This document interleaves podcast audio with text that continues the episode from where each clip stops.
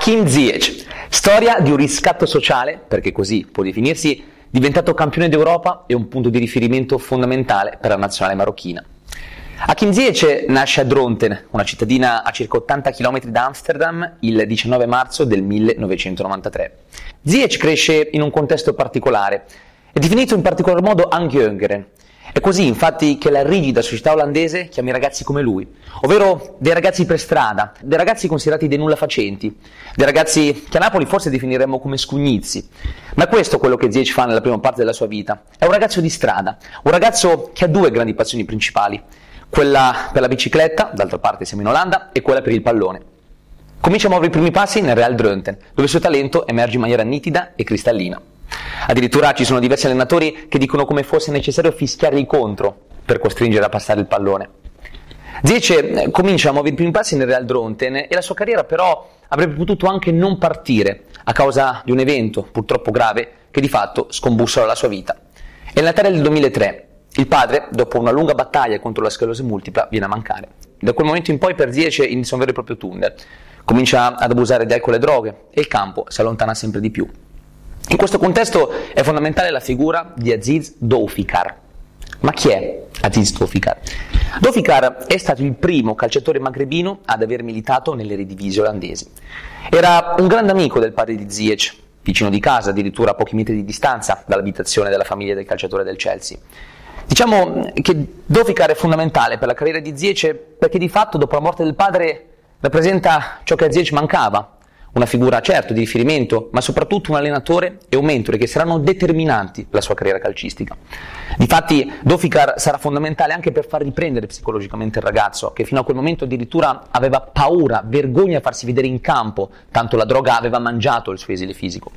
Zec così ritorna in campo e muove i primi passi nel mondo agonistico, si fa per dire, nell'Enveren, in Frisia, dove di fatto percorre tutte le giovanili, dal 2004 fino al 2014. Qui comincia ad esprimere il suo talento smisurato. Un giocatore con una visione di gioco a 360 gradi, un giocatore cristallino, con un tocco leggiadro, beffardo, come beffardo il suo carattere alla palla, di suola, uno, due, tre tocchi per poi disegnare traiettorie, parabole, filtranti per i compagni. Adora fare assist, e c'è un allenatore che siede sulla panchina dell'Enveren dal febbraio del 2011 che è Marco Van Basten, che si innamora letteralmente del giocatore. Esordisce in Europa League il 2 agosto del 2012, pochi giorni dopo in Eredivisie.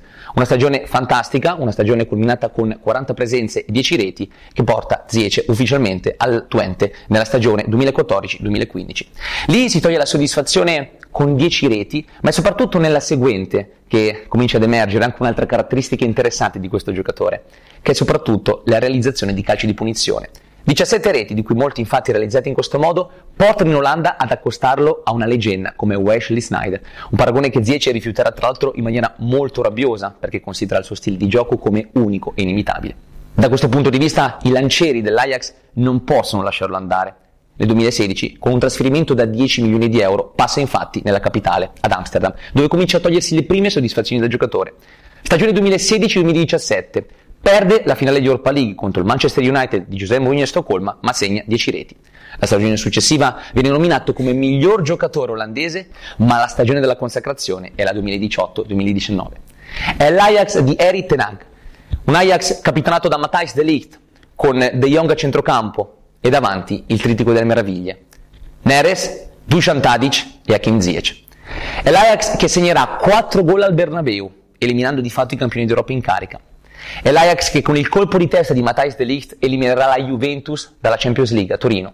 E soprattutto è l'Ajax che per tanto così non raggiunse la finale di Champions League. Se non fosse per Lucas Moura che in meno di 20 minuti si inventò tre gol dal nulla, di fatto ribaltando l'esito di una semifinale che oramai sembrava già scritta.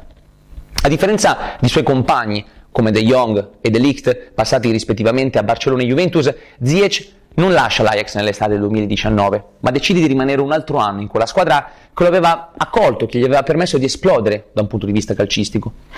Ziece trascorre un altro anno all'Ajax, non brillante per certi versi, e così nel febbraio del 2020 firma già un precontratto con il Chelsea, un trasferimento da 40 milioni di sterline. Approda così a Stamford Bridge, dove la sua stagione anche in questo caso non è delle migliori, la concorrenza è tanta e tra infortuni il campo non lo vede spesso. Qui però ha la possibilità di vincere due grandi trofei, forse i principali della sua carriera. La Champions League 2020-2021, vinta in finale contro il Manchester City di Pep Guardiola, anche se Ziyech non avrà modo di prendere parte a causa infortunio, e poi segnerà anche un gol nella finale di Supercoppa europea vinta ad agosto dello stesso anno del 2021 contro il Villarreal. Parlare di Ziyech però non significa semplicemente parlare di squadre di club, ma soprattutto significa parlare di Marocco, tanto Marocco. E qui bisogna fare uno step indietro, al 2015, quando Danny Blin, il papà dell'attuale giocatore del Bayern Monaco ed ex compagno, tra l'altro, di Hakim Ziyech all'Ajax, dirama le convocazioni in occasione dei campionati europei in Francia nel 2016. Ziyech fino a quel momento aveva collezionato poche presenze, due presenze con l'Under 21 olandese, e il suo rifiuto alla nazionale maggiore è netto. Le ragioni? Una scelta di cuore, a detta dello stesso Ziyech. In Olanda si apre il caos, un vero e proprio polverone mediatico. Ziyech viene accusato addirittura di aver preso dei soldi dalla federazione marocchina per giocare con i Leoni dell'Atlante. La sua spiegazione è stata semplice, una scelta di cuore. Aveva voluto vendicarsi delle angherie e soprattutto dei pregiudizi, delle discriminazioni subite da giovane per essere stato un Engjongeren, un ragazzo di strada. Ma la vendetta di Ziyech non si fece soltanto a parole, ma soprattutto sul campo, perché mentre il Marocco, con il 2-0 al Senegal, conquistava il pass per i mondiali di Russia nel 2018, Ziyech vide la sua nazionale, o quantomeno la sua ex nazionale, l'Olanda, non qualificarsi né agli europei del 2016, né tantomeno a quelli del 2018.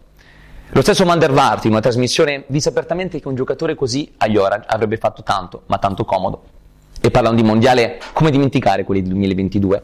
Un'impresa straordinaria per e compagni, i quali hanno rappresentato idealmente non soltanto il Marocco, ma anche un intero mondo, quello magrebino, quello africano, perché è stata la prima squadra africana a qualificarsi per una semifinale al mondiale.